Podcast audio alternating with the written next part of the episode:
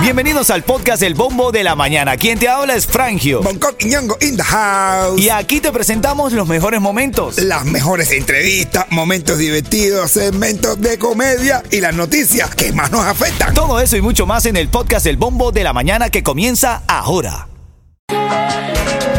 Ritmo 95, Cubatón y más buenos días familia, buenos días. Estás escuchando el bombo de la mañana de Ritmo 95, siempre a las y 40.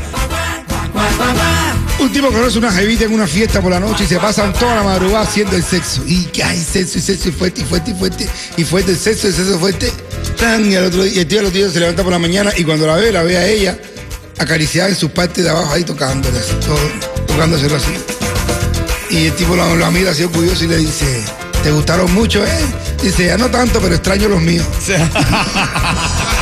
El siguiente segmento es solamente para entretener. Pedimos a nuestros artistas que no se lo tomen a mal. Solamente es. ¡Para divertirse! Arrestan al Tiger y cinco minutos después sale y se burla de todo el mundo, caballo. ¿Cómo que tú dices? El Tiger tiene la risita Esa esa. risa burlona, esa risa sacadora de sangre, de verdad. Lo arrestaron porque supuestamente tenía metanfetamina y tenía la llamada cocaína rosada, que me entero que la cocaína Eh, tiene... los gays, eh, la cocaína rosada es la de los gays. La cocaína rosada es como una anestesia de narga que no te duele después. Es para la primera vez. Ven acá, tenía como. tenía un Lamborghini blanco que él dice que era de él, pero no estaba su nombre. Ya, eso es efecto de la cocaína. Ahora, ¿qué estará haciendo el Tiger queriendo ir a la cárcel, Bonco? Estaba persiguiendo chocolate.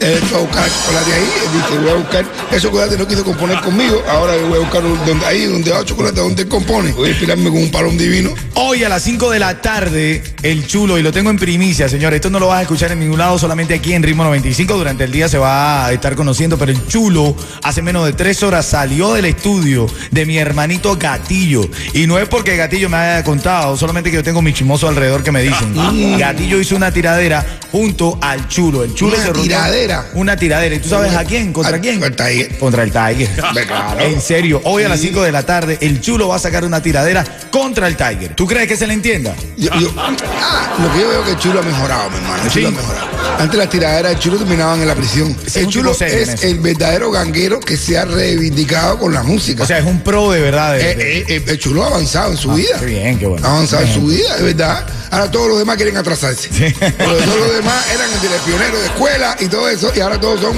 gangueros. Bueno, y en materia de farándula internacional, reaparece Shakira con una foto de selfie y nada más escribe en el post, nada más escribe chiaroscuro. Eso es lo único que escribe, chiaroscuro. El culo es chulo. ¿qué dice? Ahí digo, chica, Chiaroscuro, chía.